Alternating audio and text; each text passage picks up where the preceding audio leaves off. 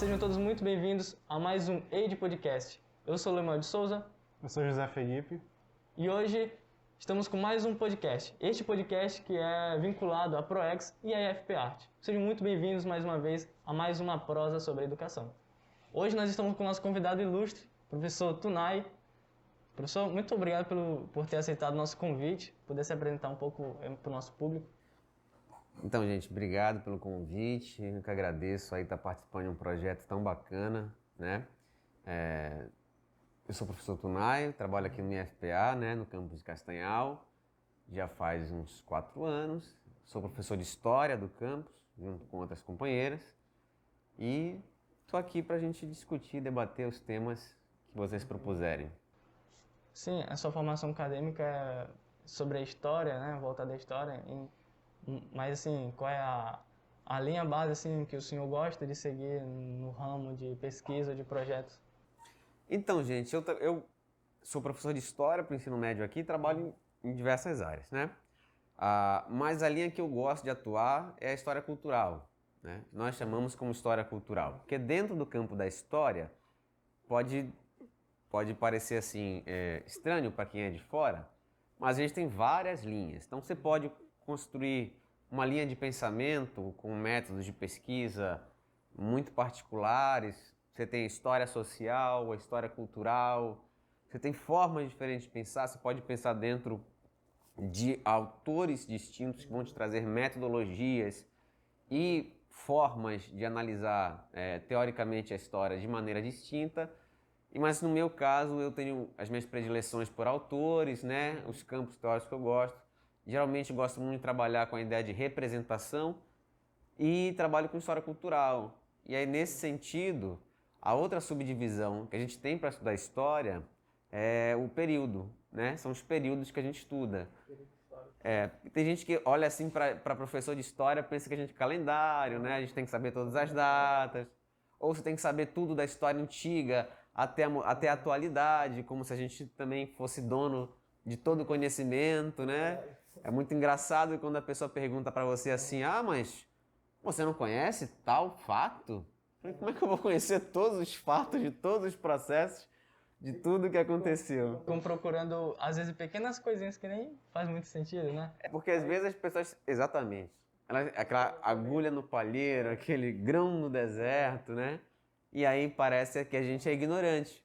Mas no fundo não é, porque o campo da história é muito, muito vasto. Então você vai pesquisar um tema, você tem uma múltipla a, forma de pesquisa, porque você pode ter teorias diferentes para compreender os mesmos documentos. Né? Você pode ter metodologias para ver os mesmos documentos. E você pode ter olhares distintos sobre a mesma época. Eu vou dar um exemplo para vocês. Se você for estudar um período em Belém, né, em vários lugares do mundo que tiveram, chamado Belle Époque, você vai ver lá, ah, foi principalmente um período onde houve um processo de modernização e urbanização do centro de Belém. Ficou muito popular que a gente estudasse o que? O que foi transformado, então o centro da cidade, ah, os grandes, as obras públicas e tudo mais. Ver o entorno cultural. Isso. É, mas e, e, e a parte ruim, né? E aquelas estradas esburacadas, e a população que passava fome, e os, e, os, e os pobres dessa cidade, né? os trabalhadores, como é que eles viviam? Eles acabam indo só por um nicho da história, só pela parte que eles acham mais interessante. É, houve, houve isso. Né? Hoje em dia a gente já tem uma virada disso aí, né? uma mudança muito grande. Mas o, eu, ponto que eu quero chegar é que num mesmo tema, num mesmo período, tu pode ter múltiplos olhares, uma gama muito grande de possibilidades para tu estar tá pesquisando, para tu olhar, para tu entender. Né? Então, nesse, nesse, um exemplo que o senhor deu aí da Belle Époque, né? Da Belle Époque. Belle Époque. Foi é, o... Seria a Bela Época, né? Bela Época. Você Entendo. Transfere Sim, francês. foi o, o, momento em que aqui teve aquela a explosão cultural, né? A, a formação de novos, vamos dizer assim, novos... Porque teve aquele questão de teatro, né? Certo? Não foi nessa época? Sim, Teatro certo, da Paz. É, Teatro da Paz. Quando teve então, investimento foi, mais na cultura. Foi um momento em que instigou, a sociedade instigou aí o desenvolvimento da cultura, né? Certo? Então, é, pode terminar, desculpa. Sim, sim. Foi um momento em que aqui em Belém, né, na região do Pará, a, a cultura começou a ser instigada e a ser valorizada por, por conta desse, desse movimento aí do Belle Époque. Olha, a Belle Époque não foi bem um movimento, foi um momento, né? Que a gente diz, do final do século XIX, 1850, 1870, que foi o grande período aí do boom, né? Da política econômica da borracha. Aí recebeu, Belém vai receber muito dinheiro, né? Evidentemente, com isso você tem muito capital para investir. Só que a, a, a questão aí é quando você fala assim, ah, então houve investimento em cultura, uma valorização da cultura, é entre aspas, porque depende do que é cultura. Né? Porque, por exemplo, para aquele momento que nós vivíamos, a ideia de cultura é que cultura era ah, o que vinha de fora. A cultura francesa foi extremamente valorizada. Você vai ter o apelido de Belém como a francesinha do norte, né? Ah, ou então você vai ter lojas sendo criadas em Belém com o nome de Paris na América. E existe, né, uma loja de tecidos que você tem lá nos europeus, você encontra ainda, se não me engano, né? Eu imagino, não sei se a pandemia mudou isso daí. Mas o que eu estou querendo dizer é que a ideia de cultura é, nesse plano, a cultura, então, naquela época, era uma cultura francesa, mas não é uma cultura regional. Então, por exemplo, você já tinha. A cultura ela acontece em todos os lugares, de várias formas se manifesta. Ela pode estar na música, ela pode estar no teatro, ela pode estar sendo manifestada por meio da fala, da língua, né? de várias maneiras. Então, assim, quando a gente fala em cultura, é assim, a valorização naquela época pelas e pelos órgãos né, responsáveis de uma cultura estrangeira. Mas isso não implica dizer que não havia uma cultura regional, né? Ou você, não, você já tinha ali as culturas chamadas culturas populares, então o boi bumbá. Inclusive, uma curiosidade que eu posso falar para vocês é que havia dentro dessas eh, divisões de boi pela cidade, que era uma cultura popular e muito forte no início do século XX, né? Haviam gangues instaladas também que havia disputas entre bairros, assim, né? Dos bois. E aí havia os capoeiras, os capoeiras naquela época, que era um nome designado para quem sabe, tinha habilidade da, da, da ginga, né? Assim como luta, e eles se digladiavam, né? E, faz, e faziam rixas e brigas e tal. Né? Tem trabalhos interessantíssimos que falam sobre isso, assim. E é, é tão tal que hoje que a gente percebe mesmo que há uma, uma valorização muito grande da, da cultura regional, como por exemplo o, o, o carimbó aqui, que a gente, apesar de eles terem tentado instalar ali uma cultura mais europeia, hoje em dia a gente vê realmente que a, a população regional se, se prontificou a fazer, a realmente fazer a cultura daqui florescer, né? Porque hoje em dia a gente tem muito a representação aí dessa, dessas danças, da capoeira, da, do, do carimbó e tudo mais, e da comida regional, que é muito típica aqui, né? Professor, então, aqui no Pará de ter hoje, a gente pode tanto como ver assim, a gente vê a nossa cultura dentro do estado. Para fora a gente é representado pela nossa cultura culinária, dança, tudo, música principalmente, que é conhecido.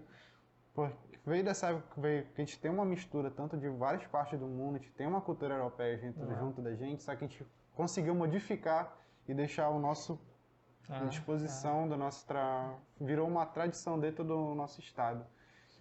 É, falando assim, professor, se eu pegar num, nesse nicho que eu estava falando de cultura aqui do Belém, que só tem um fato que tem colocar assim que você acha que teve de suma importância dentro de Belém, de tanto para cultura, infraestrutura, uhum. parte mais política, não sei, assim? Olha, tem uma coisa interessante, né?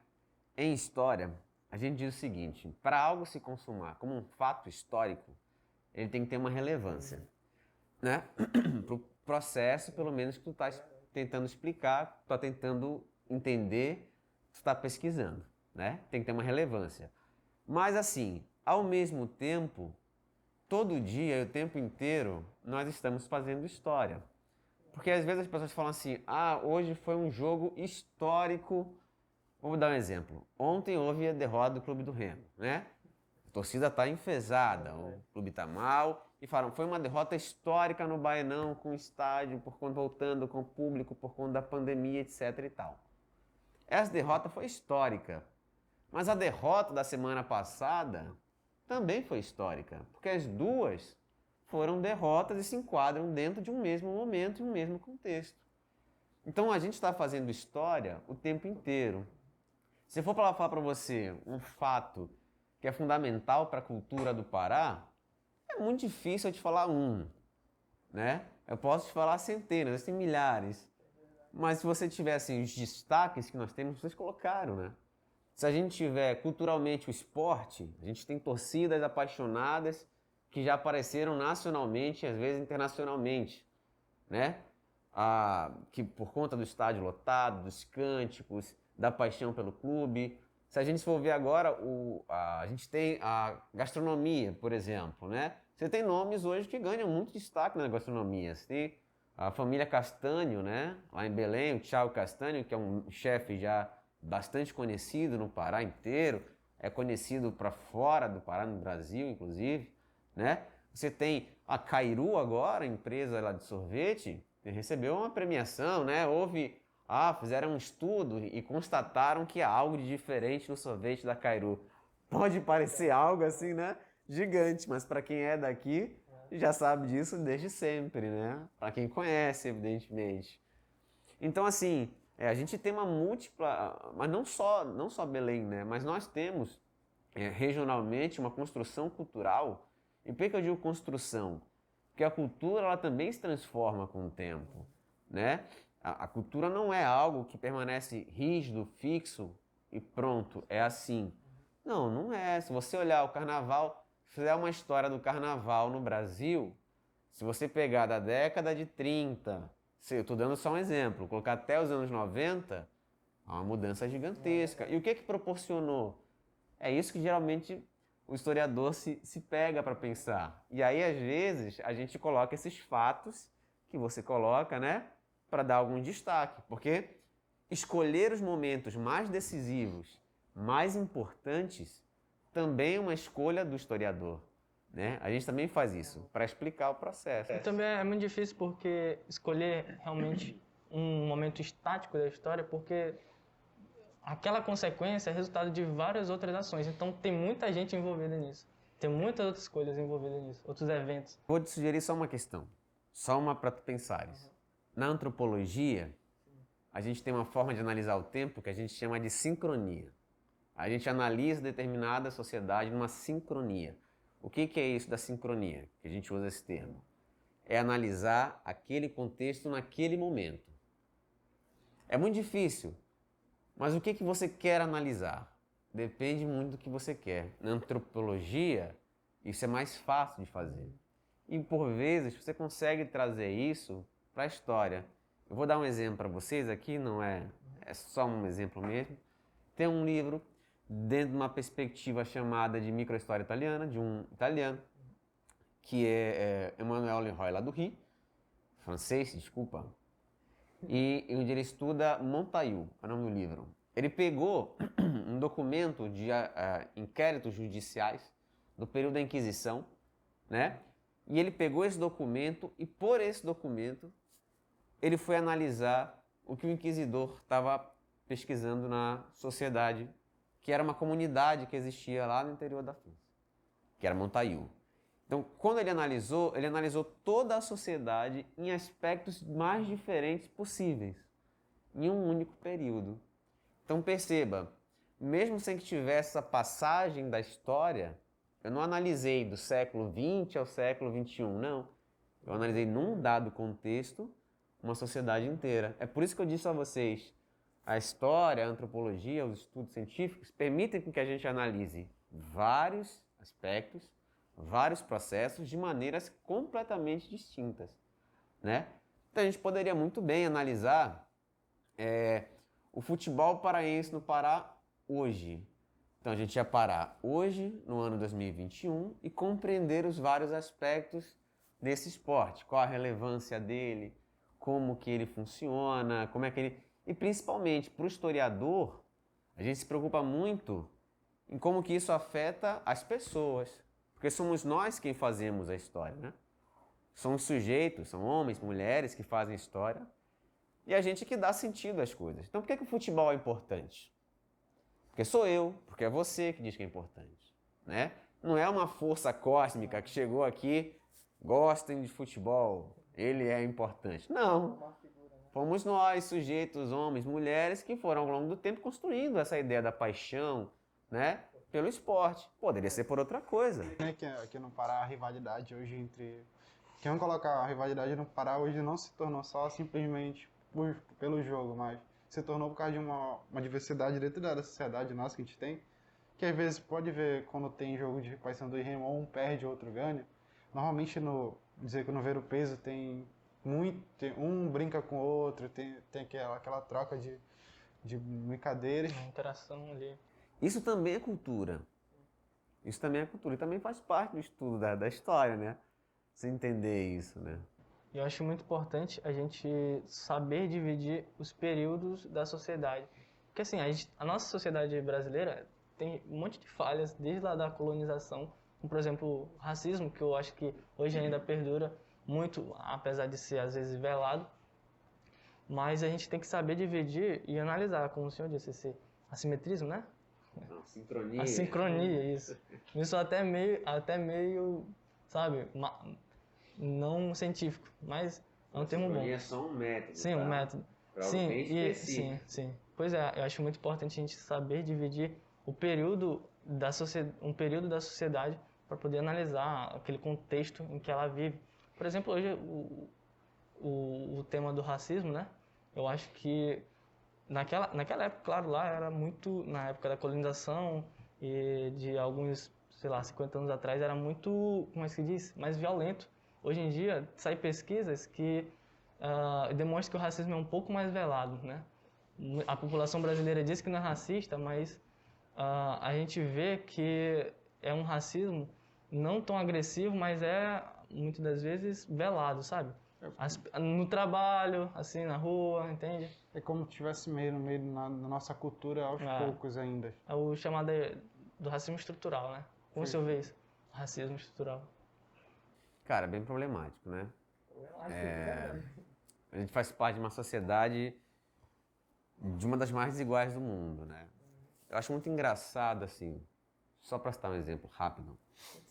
Quando as pessoas falam assim, ah, a gente tem que tomar como exemplo os Estados Unidos. Os Estados Unidos é o país mais desigual do mundo, um dos países mais racistas do mundo. Os Estados Unidos, para você ter um mínimo, a tentativa, a resposta deles à desigualdade é uma. A nossa a desigualdade, porque essa desigualdade social, ela também é uma desigualdade racial. E eu vou chegar lá. Então, por exemplo, os Estados Unidos construiu para que houvesse um mínimo de, vamos dizer assim, diminuir essa disparidade, essa, essa diferença. Ele criou, por exemplo, no campo das artes, se você assistir assim, séries de negros para negros, que inclusive, por incrível que pareça, são essas séries que fazem um absurdo sucesso no Brasil. Então, se você pegar séries da década de 90, início dos anos 2000 e 2010, você pega, no final, dos anos, no final dos anos 90 no Brasil, você tinha um maluco no pedaço. Foi um fenômeno no Brasil. E é uma série onde você vê, a maioria dos personagens são negros. Quando é que eles se tornam brancos? Quando eles vão para a escola. Porque aí começam as discussões raciais dentro da escola lá. Por que eles são os únicos negros dentro de uma escola onde de uma elite? Não tinha mais ninguém negro. Por quê? Porque a formação da sociedade norte-americana foi formada assim, onde o negro sempre foi inferiorizado, diminuído. Beleza, e por que, eu estou falando isso? Porque, ah, só as outras séries que eu ia citar, você tem Eu, a Patroa e as Crianças, que você também vai ver algo similar. Você vê é, Todo Mundo Odeia o Cris, onde você também tem essas discussões. Por incrível que pareça, as pessoas assistem dão risada, mas nunca problematizaram essa questão. Por que, que é desse jeito? Quando assaltam lá o carro do Cris e perguntam para ele é, se o sujeito é negro, se é negro, existia um negro, tinha um negro. Ele, não, não sei, não sei, blá, blá, blá. E é sempre assim, né? A reafirmação. Mas quando eu falo disso é porque nos Estados Unidos esse racismo era segregador socialmente, ao ponto de você ter é, escolas para negros, escolas para brancos. O Massachusetts, né, Mississippi, ou melhor, desculpa, Mississippi tem um filme sobre isso que mostra bastante. O Mississippi era um dos estados mais conservadores e bastante racista. Você tinha de um lado o bar de brancos, do outro lado o bar de negros. Isso parece absurdo hoje, mas para a época era perfeitamente normal. E isso não diminui o problema do racismo. Aí quando você vem para o Brasil, as pessoas gostam de criar a ideia de um conceito que surge no início da década de 30, que é a chamada democracia racial. O que é a democracia racial? Democracia racial é, foi uma discussão que começou a ser feita com um sujeito chamado Gilberto Freire no Brasil, a partir de uma obra chamada de Casa Grande Senzala, onde pela primeira vez a gente vai ter a inserção do negro na literatura nacional. Só que perceba, a forma como ele coloca não é de contestação da escravidão, não é de contestação daquele mundo. O próprio Gilberto Freire, apesar de ser uma, uma figura extremamente relevante para a discussão que ele propõe, para tudo que ele escreve, ele também era filho de senhor de escravos. Ele está escrevendo no início do século XX. Ele é um homem do seu tempo. A gente também tem que tomar cuidado com isso. Mas ele deixou margem para a discussão acerca de uma democracia racial. O que é essa democracia racial? É a crença de que todos somos iguais. Então ele fala coisas do tipo assim: ah, mas os escravos pareciam crianças brincando nos canaviais. Quando na verdade não é assim. O sujeito era, o sujeito era obrigado a trabalhar cortando cana de sol a sol. Isso não era divertido né? E pelo menos eu não acho divertido isso daí. Mas só para terminar, eu sei que é longa essa, essa ideia, mas se você olhar ao longo do tempo, você não tem a problematização do que aconteceu com essa população quando acaba a escravidão, porque as pessoas, principalmente grupos mais conservadores, têm a tendência de pensar o seguinte, que se eu não tenho esse sentimento contrário ao negro, não tenho ações racistas. Mas a gente pode problematizar todas as ações racistas que nós temos em falas, gestos, formas de agir. Quando a escravidão acaba, toda aquela galera que era escrava se torna liberta. Isso transformou o Brasil num país menos racista? Não. Por quê? Porque na cabeça, na mentalidade das pessoas, a escravidão acabou para a elite, isso não era uma coisa boa. Uma elite odienta, como diria o Ciro Gomes, né, que existe no Brasil, aquilo não era uma coisa positiva. Por que, que não era positivo? Porque eles iam perder mão de obra, porque eles tinham gasto, investido dinheiro. O Estado não, é, é, não pagou por aquela mão de obra para os senhores, simplesmente libertaram, a escravidão deixou de existir. Então, para essa elite, essa elite brasileira, né, esse foi horrível, esse processo. E logo depois, o que, que vem? Vem uma política de embranquecimento da sociedade. Por que, que a gente precisa embranquecer a nossa sociedade? Porque a nossa elite não é uma elite local, é uma elite exógena, é uma elite europeia, que tem a necessidade de afirmar o quê? A sua distinção. Isso existe até hoje. Isso existe até hoje. Quando você. É, por que, que, as pessoas precisam ter essa distinção social?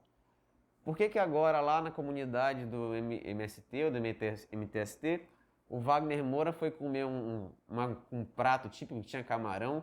Por que, que os mais conservadores ficaram absurdados com aquilo, né? Por quê? É porque ele está comendo camarão? Não, porque o pobre não pode comer uma coisa boa. Se você é pobre, haja Coma que nem um pobre. Você não pode ter dignidade. O pobre tem que comer o quê? Porcaria, comida ruim. Não pode estar num restaurante bom. Quem é pobre em restaurante caro não tem dinheiro para pagar. Ou seja, e o pobre geralmente não é associado a um valor unicamente é, pecuniário, de dinheiro. Ele, é, ele também é associado a um valor racial. Porque se você tem um negro rico num lugar, as pessoas estranham. Ou seja, a gente tem uma sociedade extremamente desigual. O racismo pode ter acabado como letra, como lei. Mas culturalmente, a gente construiu e ainda constrói toda uma ideia racista.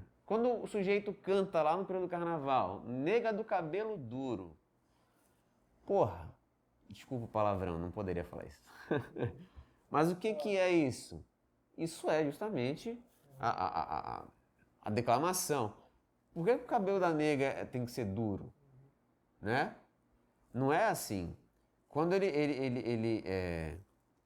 quando ele fala o teu cabelo não nega mulata? Mulata já é um termo bastante pejorativo, porque associa a mulher à mula. Né? E não é qualquer mulher, é a mulher negra. Né? E, eu, e você, se você olhar para mim, eu não sou negro, eu sou branco. Eu sou branco e eu sou branca. Eu vou fazer o quê? Eu não tenho como mudar de cor. Mas eu tenho a compreensão de que dentro dessa sociedade eu sou uma figura privilegiada. Eu nunca pedi o privilégio que eu tenho. Eu nunca pedi, mas eu tenho ele. O mais importante é ter consciência de que eu tenho esse privilégio. Mas eu não quero que eu continue tendo, os meus filhos tenham, os meus netos tenham. Eu luto e o que eu acredito é que a gente precisa botar isso na pauta cada dia mais. E isso eu acho que, de certa medida, gradualmente, paulatinamente, como diria o Lulu Santos, né? Em passos de formiga e sem vontade, eles estão acontecendo aos poucos. Vocês não nasceram na época, mas nas novelas da Globo, tão famosas no mundo inteiro, mulheres negras só faziam papel de doméstica na cozinha. Me lembro de algumas. É? Ontem teve uma entrevista de uma atriz chamada Zezé Mota. Zezé Mota abriu portas absurdas para muita gente, mesmo que as pessoas não entendam isso. Porque aos olhares mais conservadores, pode parecer que isso é um movimento natural da história. Mas não é, cara. Não é, porque se essas portas não vão sendo arrebentadas, as pessoas não conseguem abrir, né? É muito difícil. E por onde tem que começar a mudança dessa, dessa, estrutura é, racista? Por onde deve começar? Deve começar na sociedade ou deve começar lá no, na estrutura política em si, no, Ou na no estrutura, Senado? não tanto É porque na pessoa, É. pegar de pessoa ou na sociedade como um todo. Porque é uma, é uma construção tanto cu- cultural quanto da pessoa mesmo, da sua família, com o seu ambiente de convívio. Olha, deixa eu pensar. É uma pergunta muito difícil, porque como é que eu, vou- eu tenho que ser um político aqui, né, para te dar uma solução. Há quem acredite que as leis mudam a sociedade. Eu acredito que a sociedade é quem muda as leis. Só quando a sociedade constrói um outro olhar, ela muda as leis. Porque sem pressão social, sem demanda, não há mudança. Ninguém cria uma lei para dizer, olha, agora vamos fazer o seguinte, vamos ser todo mundo, né? Não.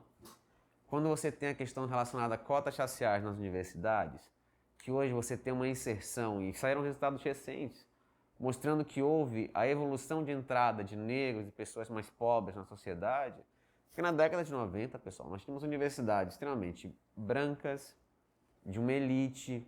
Existem pessoas hoje que elas podem pagar uma, uma, uma universidade de qualidade e que ela tem, obviamente, o custo dela ali. E existem pessoas que não têm condição nenhuma de pagar. Eu acredito nessa ideia de que quem puder pagar, pague. Quem não puder, é, o governo ele deveria dar ali a- algum tipo de assistência, que é como alguns, umas- alguns tipo de cota, né? É, hoje você já tem, de certa forma. As pessoas falam assim, ah, mas essa, essa divisão não podia ser uma cota racial, porque as pessoas não são diferentes pela cor. Mas, porra, a pobreza no Brasil tem como, meu velho. Se você não enxerga isso, ou você é hipócrita, ou você é muito burro. Porque se você for numa favela, você vai me dizer que a maioria são o quê? São brancos? Aqui em Belém, lá em Belém, né? Você tem baixadas. Não é, cara. Desde, é esse, esse ponto que tinha que chegar, né? Desde essa libertação dos escravos, você nunca teve nada de integração da população mais pobre, da população negra à sociedade brasileira. sempre foi mais empurrado para Exatamente. o- a ideia sempre foi essa, não. São marginais, né? A população negra tem que ser marginalizada. E sempre foram. Sempre foram. De todas as formas possíveis, né? E isso é um processo muito longo. A gente poderia passar aqui horas e horas debatendo vários processos ao longo da história onde a gente tem a marginalização dessa população. Mas aí, você me pergunta qual é a saída? A saída é, é fazer trabalho que a gente faz de formiguinha, cara. Qual é o trabalho de formiguinha? É a discussão em sala de aula, é o artista, é o escritor, é mostrar a, a sociedade brasileira como ela aparenta. É você ter Por exemplo, uma Maju Coutinho na televisão. Por quê? É uma mulher bonita. Ah, mas é, é, é, é, antes você não tinha. Então, qual era o padrão que você tem? Para você ser jornalista, você tem que ser branco. A mulher lá, branca, jornalista, toda arrumadinha e tal. Então, só quem consegue isso aqui. Tem que ser branca, classe média, vai conquistar essa vaga lá na Globo, né? Não pode ser assim. As pessoas não conseguem, às vezes, ter dimensão disso aí, né? Mas a gente precisa ter essa, essa dimensão do que a gente está enxergando para ter essa representação. Né? Porque essa representatividade ela é importante. E enxergar essa representatividade é, dá a, a, a quem assiste uma impressão de uma outra sociedade. Né? Isso transforma, mas é pontualmente. Isso é muito pouco ainda. Né? Mas o trabalho é esse mesmo, é de formiguinha, em cada lugar você começar tem que fazer a inserção, a discussão, a interpretação e a leitura. A gente não pode ficar achando que naturalizar, sabe? Tipo, ah, o sujeito morreu e era e é, você sujeito negro morre, era bandido. Sujeito branco, traficante, morre, era um estudante que traficava drogas. Não, era um bandido também, não é assim? Contraditório, né? É, a leitura é muito diferente. Né? Eu acho que é realmente isso, porque hoje em dia a gente tem que aproveitar porque a gente tem muita informação, mais alunos, todo mundo que vive esse momento precisa muito buscar informação e o que realmente acontece na nossa sociedade. Racismo, por exemplo. E eu queria também é, entrar em outro ponto polêmico, que é a situação histórica que o Brasil vive. Situação política e situação, é, enfim, né, que toda essa pandemia trouxe pra gente. Daqui uns tempos, isso aqui vai estar tá escrito nos livros de história, como é que vai estar tá sendo retratado. Eita, manda. Vou pegar um, um processo administrativo desse é uma, é uma mudança, vamos dizer que foi uma mudança muito repentina do dia para noite. É, vamos ser, vou ser bem, bem... Vou tentar não entrar em algumas discussões. Mas vamos tentar entender, vou entender o seguinte, o que a pandemia transformou pra gente, né? É, enquanto educação. Olha, no campo da história, tem sido uma coisa muito, muito difícil. É, mas a pandemia também transformou essa parte difícil em partes boas. Por quê? Eu sou eu particularmente, eu Tunai, e eu sei que muitos colegas meus não fazem esse trabalho. Eu faço um trabalho de pesquisa para ver quem é, são professores que estão dando aula em YouTube. Uhum. Como estão as aulas, conteúdo que estamos trabalhando. Por quê? Porque eu gosto de ter dimensão do que e como está sendo trabalhado em outros lugares para ver se eu estou seguindo a mesma linha, né? E eu me aperfeiçoo, busco me aperfeiçoar. Eu nunca, nunca trabalhei com tanta tecnologia quanto agora com os meus alunos. Eu sempre fui um professor que uso música, vídeos e às vezes procuro, se tiver jogo, game, eu trago, né? Nem que seja é, aquelas, aqueles teaserzinho que tem, né? Que trazem clipes pra gente. Um exemplo tem do, acho que, não sei se é God of War, Assassin's Creed. Sempre tem temas históricos, né? E aí dá, não que eu jogue em sala de aula, porque eu não sou bom, e nem tenho um Play 4, 3, enfim. Mas dá para trazer vídeos que trazem algumas informações. Claro, você faz a crítica pontual, uma que outra ali. E aí você trabalha com vídeos, jogos, enfim. Sempre tentei ser interativo. Só que a pandemia, cara, trouxe um momento muito difícil, porque muitos professores não são da mesma geração que eu. Eu tenho 32 anos, né? eu sou relativamente jovem. Muitos dos meus colegas já estão próximos de 40, já passaram de 40, tenho um colega já de 50, né? e alguns com mais. Então você querer que todas essas pessoas rapidamente consigam absorver isso, trabalhando desde os 18, 19, 20 anos, é difícil. É difícil. Você tem problemas relacionados à burocracia dentro das instituições. E percebam, o IFPA é uma das tem melhores infraestruturas se você pegar aqui em Castanhal. Porque se você pegar em escolas, às vezes, de determinados municípios ou estados, dependendo de onde você for, você tem situações extremamente precárias. Né? Mas isso fez com que a gente aprendesse a lidar com algumas ferramentas que a gente não fazia ideia. Google Meet, Google Classroom. Form, né? Formulário, né? Os teus formulários. Eu, eu admito que eu ainda sou um pouco mais tradicional. Eu gosto de passar minhas atividades no Word. Os alunos me retornam no Word mesmo. Eu deixo o espaço lá no Word para você responder. Porque às vezes o sujeito só tem um celular, né? E aí ele usa e já digita no celular mesmo a resposta. Mas isso também trouxe algumas complicações, porque nem todo mundo tem internet. É muito ruim, vocês sabem disso, assistir aula num celular ou assistir aula no computador. Você pode adorar o professor, o professor pode ser o cara mais legal do mundo, mas você não aguenta 50 minutos, uma hora, duas horas. Cansativo às vezes, né? Né? Mesmo a matéria Então- sendo boa, mas É, eu falo muito, então às vezes eu fico com pena dos meus alunos. Hoje eu, eu fiz aula assim, eu gravei e dividi três, em três partes. Eu falei, quem quiser fica, quem não quiser assiste depois. E fui dividindo. Porque eu entendo vocês também. Então, a, a ideia da não obrigatoriedade para o aluno assistir aula também é importante. Mas aí eu tive que me refazer, porque eu tive que pesquisar material, porque da noite para o dia não tinha como a gente produzir todo o material do ensino médio. Aí você vai em sites, aí pesquisa. Tem muita coisa ruim na internet. Absurdamente ruim, tem que tomar muito cuidado. E Aqueles, aquele site de conhecimentos gerais, né? São os mais famosos de, de informações equivocadas, né? É, você tem que buscar, cara, sempre, geralmente, assim, os sites que tem mais, é, tem historiadores, tem gente da área que se forma. Porque, como eu disse, as pessoas acham, às vezes, história é mais difícil, porque a pessoa acha que ela lê um livro e já sabe tudo, ela lê um livro didático do ensino médio e acha que já sabe tudo de história. Só que história não é isso, entendeu? Só, só aquilo que eu falei no iniciozinho, que a gente discutiu, eu tenho certeza que muita gente, muito jornalista, ou o que me incomoda mais é o que eu vou dizer agora. Somos nós, professores, fazermos pesquisa, trabalharmos, estudarmos para isso, né? Passar quatro anos numa faculdade, você faz um TCC, você pode fazer especialização. A gente indica sempre a formação continuada, né? Que o professor continue se formando em outras coisas. E aí você vai no YouTube, é um garoto do ensino médio, faz um vídeo de história, e às vezes o teu aluno acha que aquele cara que te contradiz tem mais conhecimento que você.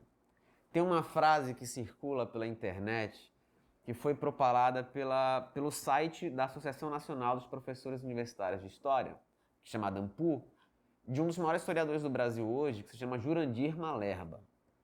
Ele dizia o seguinte: quando você achar um site desses, um vídeo na internet, que tenha frases como Veja o que o teu professor nunca te contou. Você não vai acreditar. Veja o que você não sabia. O segredo, né? Guardado. É, e ele, ele, ele falou a ideia do. Principalmente essa ideia, não, não são exatamente essas palavras, né? Não estou colocando aspas aqui, mas é mais ou menos essa ideia. Ele diz o seguinte: não acredite nisso.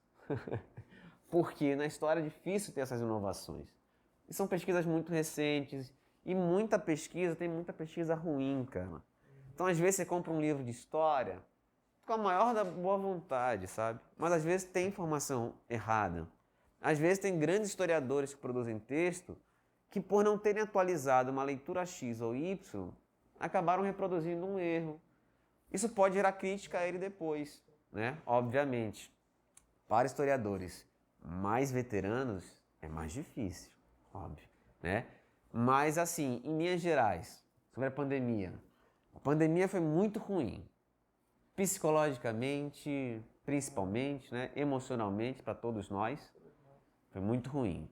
Para a educação foi péssimo, péssimo, porque vocês desaprenderam como estudar. E não são todos que conseguiram reaprender, porque é um processo lento e esse processo está começando a voltar ao normal. Então não vai ter tempo de você reaprender dessa forma. Não, você vai voltar da forma como a gente aprendia a estudar antes da pandemia básico. Só que o problema é que, cara, convenhamos, as coisas não são tão fáceis assim. Tiveram alunos que foram buscar trabalho para ajudar a família. Tem uma diversidade de situações muito grandes, né? Tem aluno até que foi mãe já, né? Pai. Então a gente tem uma, uma diversidade muito grande. Se há algum aspecto positivo em tudo isso, é a lida com a tecnologia. Porque é algo que hoje eu já não quero me desfazer, né? Aprender a lidar no Google, o- o- a nossa ferramenta, aí eu falo do IFPA, o Google Classroom para mim foi um ganho absurdo. Nós temos o SIGA, que é a nossa plataforma oficial, mas o Classroom é mais leve, é mais fácil, é mais didático para os alunos. Então, eu ponho tudo no Classroom e ao final do curso, eu só passo para o SIGA, sem estresse, sem dor de cabeça, sem nada, né? Porque antes, ah, mesmo os alunos tinham dificuldade em acompanhar quais aulas foram ministradas, né? Qual conteúdo foi ministrado? Hoje você vai lá, lá no Classroom, ó, ah, ministrou isso aqui. Quando foi que você deu essa aula? Professor deu, deu de proclamação da República, dia tal. Aí você vai lá, foi mesmo? Você olha no Classroom e tá lá, né? Isso ajuda. E o senhor disse que a gente tem que voltar a aprender como era antes, certo? Só que eu vejo um problema aí, porque o senhor mesmo já está usando o Classroom agora como forma, é, como forma pessoal de didática, né?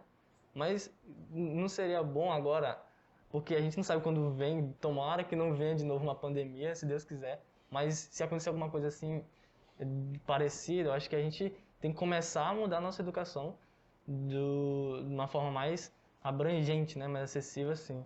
Então, eu, eu, minha visão pessoal, eu acho que a gente tem que começar já mesclar as coisas aí, porque nunca se sabe quando vem alguma coisa diferente de novo. Professor, não tem como negar, tipo, a nossa inovação com tecnologia que apareceu durante essa pandemia, que tanto auxiliou quanto às vezes para algum foi dificuldade, teve dificuldade, a gente não tem como negar que foi uma mudança de cotidiano, foi uma mudança do que a gente sabia, do que a gente pensava que era como era feita a educação. Então, vai ter, querendo ou não, vai ter uma mudança dentro do campo da, da nossa é. educação, é. de como era feita, de mudanças que vai ter, vai sempre ter uma atualização, querendo ou não, é. em cima disso. O que eu disse, o que eu queria dizer era que o aprendizado antes era feito de forma presencial, né? Só que, por exemplo, você ficar assistindo aula de um celular é difícil você se acostumar. O que eu estou dizendo é, você começa a se acostumar com o celular, começa a se acostumar com uma tela, mas você vai ter que voltar para um modo presencial, que, convenhamos, é muito mais confortável para todos nós. É isso que eu estou falando. Eu não estou dizendo de maneira alguma, pelo contrário. Eu acho, gente, que a gente tem que sempre tentar se inovar, porque é, educação não está fora dos outros estratos sociais, né? A gente tá, é, vive em sociedade, educação faz parte disso. A gente tem que se aperfeiçoar, tem que mudar, até porque a geração de vocês também traz isso, né? traz essa necessidade, a, traz a necessidade de buscar coisas novas. Né? Ah, o professor tem que dar uma aula mais atrativa. O que é uma aula mais atrativa? Né? Do que, que você... Né? É, porque o aluno fica assim, ah, tem que ser uma aula mais. Eu imagino os professores. Eu gosto muito de literatura. Aí você imagina profe professora de literatura, professor de literatura vai dar aula.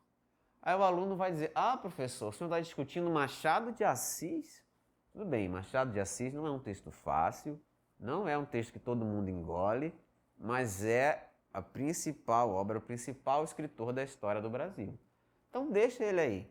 Altera outras obras, né? Tem inclusive universidades do país que eu já vi que usam textos muito mais fáceis, mais tranquilos.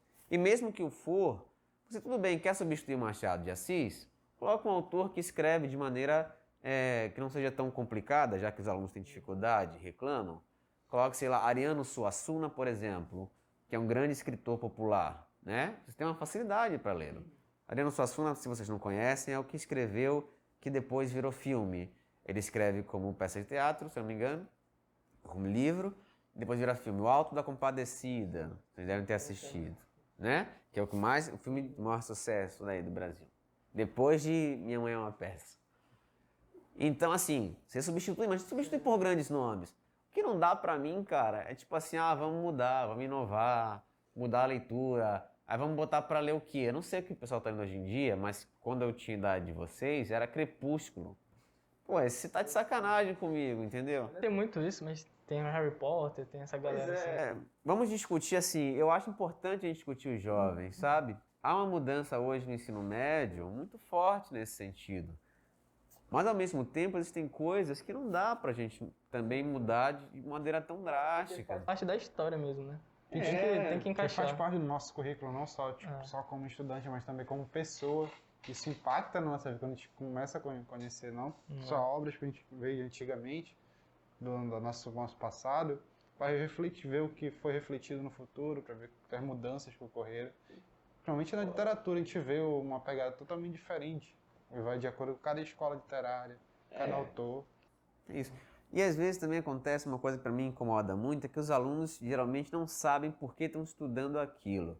Isso me incomoda muito. Então, eu geralmente em primeiro dia de aula, eu ponho ali o porquê que ele vai estudar história.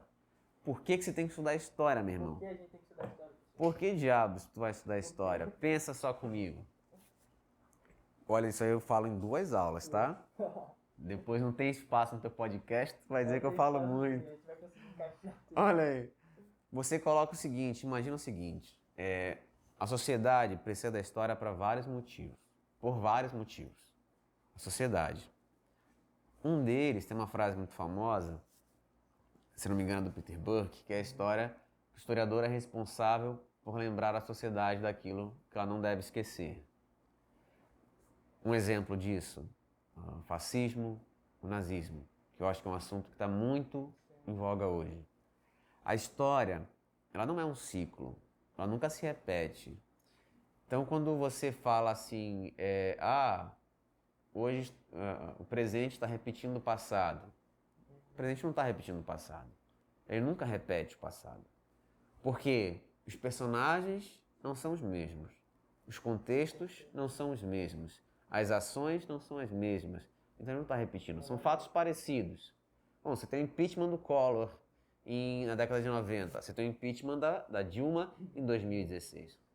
São contextos diferentes, políticos que atuaram de maneira distinta, pressões sociais de grupos diferentes e contextos completamente distintos. São dois impeachments, mas por motivações completamente diferentes. Mas afinal de contas, por que, que tu tem que estudar história então se o passado não se repete? Porque quando a gente estuda determinados problemas, situações, a gente cria padrões de compreensão da sociedade. Então vamos entender o seguinte, cara. A gente estuda lá Grécia Antiga. Por que, que tu acha que tu tem que estudar Grécia Antiga? Pô, vou te dar inúmeros motivos. Se você quer uma pessoa ligada ao esporte, pensa onde foram criadas as Olimpíadas? Na Grécia Antiga. A Grécia foi conhecida e é conhecida como o berço da civilização ocidental. A filosofia, a filosofia ocidental, porque a filosofia oriental também existe, né? A, a filosofia ocidental é criada também na Grécia. Sócrates, né? Maior, Sócrates, Aristóteles, Platão, você pode falar de vários pensadores gregos na antiguidade. Política, a democracia, vocês acham que nasce onde? Discussão sobre democracia. Como é que a democracia surge? Quais características da democracia? Tem uma coisa muito importante que eu sempre falo para os meus alunos, uma característica da democracia ateniense. A democracia ateniense ela era imperfeita, principalmente se nós olharmos do, do, do, hoje em dia. Uma, uma característica que ela tem, ela é altamente restritiva. Então, mulheres não poderiam participar da vida política, escravos não participariam de vida política, nem estrangeiros. Tudo bem, essa é uma coisa. É, mas para o Clístenes, por exemplo, que é um sujeito que cria a democracia em Atenas, só filho de pai ateniense poderia participar. Você restringe ainda mais. Hoje em dia é assim, se eu não for filho de brasileiro, mas eu me sentir como um brasileiro, posso participar da democracia? Depende. Você tem ali. Se eu nasci em território nacional, posso. Mas se eu for estrangeiro, se meu pai for alemão e eu for da, da Bélgica, sei lá, se eu morar aqui é mais de 10 anos, tem algumas, algumas situações que podem fazer votar aqui, participar do processo eleitoral. Mas existe uma coisa que eu sempre coloco para os meus alunos, porque a gente demoniza a política no Brasil. Aí a gente diz o seguinte: político não presta, não deveriam ganhar salário. Mas isso foi discutido, sabe onde que isso foi motivo de discussão? Na Grécia, lá em Atenas. Por quê? Porque antes existia um grupo de nobres atenienses que controlavam a política de Atenas. Eu pergunto a vocês, na política, cada um defende o seu quinhão. Cada um vai defender o quê? O seu próprio interesse, não é isso? Se eu sou nobre, eu vou defender o interesse de quem? De pobre? Se eu sou industrial, rico, eu quero lucrar mais, não é isso? Então eu vou lutar para criar mecanismos na lei para que eu possa me beneficiar. Não é assim? Não parece lógico? Num ponto de vista materialista, é bastante lógico. Agora, deixa eu te fazer uma pergunta. Se eu for para se eu for viver essa política e eu não receber nenhum centavo por isso, me responde uma pergunta. Um professor que tem 40 horas de carga horária na SEDU, que tem 20 turmas, ele vai conseguir um dia se tornar político? Ele vai conseguir participar da vida política? Ele não vai receber salário por ser político. E aí? Hum. Ele não pode virar um agente político? Não pode porque é o seguinte, cara, ele tem três filhos. Ou ele não tem filho nenhum, ele precisa de salário. Ninguém vive de arma. Todo mundo, tem, todo mundo paga conta. As populações mais pobres não teriam acesso à vida política. Por isso que ele cria uma coisa chamada mistoforia, que é o quê? O pagamento a quem tinha participação política. Porque você permite que pessoas de grupos minoritários, de classes menos abonadas, menos ricas, possam participar da vida política. Por que a democracia é tão importante? Porque a democracia coloca os sujeitos é, pela primeira vez no poder sujeitos mais pobres. E o governo passa a ser mais amplo. Por que, que hoje, por exemplo, a gente teve na eleição para vereador, não nessa agora, anterior, tinha um candidato chamado lá que era o era cobrador pregador. Era um cobrador de ônibus que se candidatou e foi eleito. Ele ficava pregando no ônibus, né? Independentemente de ser bom, ser ruim, ser legal ou não, ele se candidatou e ele foi eleito. Agora vocês acham que ele, ele conseguiria ser cobrador de ônibus e ainda assim participar das discussões dentro da Assembleia Legislativa? Ele teria tempo? Não. Então, quando as pessoas falam assim, ah, porque político não devia receber salário, você pensar de uma maneira o quê? Altamente elitista. Porque parece então que só um grupo de uma elite seja ela intelectual ou econômica, é que tem que administrar o Estado. Acredito que tem sim muitos salários que eu acho que não faz sentido, né? Muitos salários de políticos que, que não deveriam ser aquilo, né? Tão, tão exorbitantes. Já tem muito, na minha visão, tem muito privilégio já de, do fato de ser um político. Mas aí também junta outros os salários maiores. Eu acho que o professor deveria sim ganhar mais que um político. Acho que o médico também deveria ganhar. Enfim, mas aí. Fala isso do ministro. Mas isso é uma, uma, outra pegada de outra é, história. Um ah, pouco mais É, daí aí pega um processo, é, né? Não pode. Não, mas ela não pega essa. Mas é assim, eu acho que, a, como o senhor disse, tem elite, né? E às vezes ela, eles, eles fazem um mecanismo para se próprio beneficiar. Então, claro, tem a corrupção aí, tudo no meio. Então eu acho que às vezes não é muito justo o salário de alguns, que, alguns políticos que recebem. Mas aí você discute outra coisa, né? Não é mais se recebe salário ou não. É mais o quanto está é, recebendo é. e o porquê. Aí a gente discute, é um tudo trabalho, bem. É um Será que é justo? Será que é justo é, um, um, uma doméstica, um gari que faz um trabalho braçal absurdo, ganhar, ganhar uma miséria, de um sujeito que às vezes sequer vai trabalhar ganhar a mesma coisa? Será que ele não devia ser punido por aquilo? Né? A gente pode entrar em várias discussões. Né? Acredito que tem muito espaço para discutir isso, mas a gente vai ficando por aqui nesse podcast, tá bom, professor? Galera, muito obrigado por ter assistido mais aqui e professor, muito obrigado por ter Eu aceitado o nosso convite. Acho que foi uma contribuição muito grande para quem está assistindo a gente e para nós mesmos aqui conversando com o senhor. Muito obrigado. Palavras finais aí para o senhor. Eu que agradeço. Muito obrigado, pessoal. Até o próximo episódio.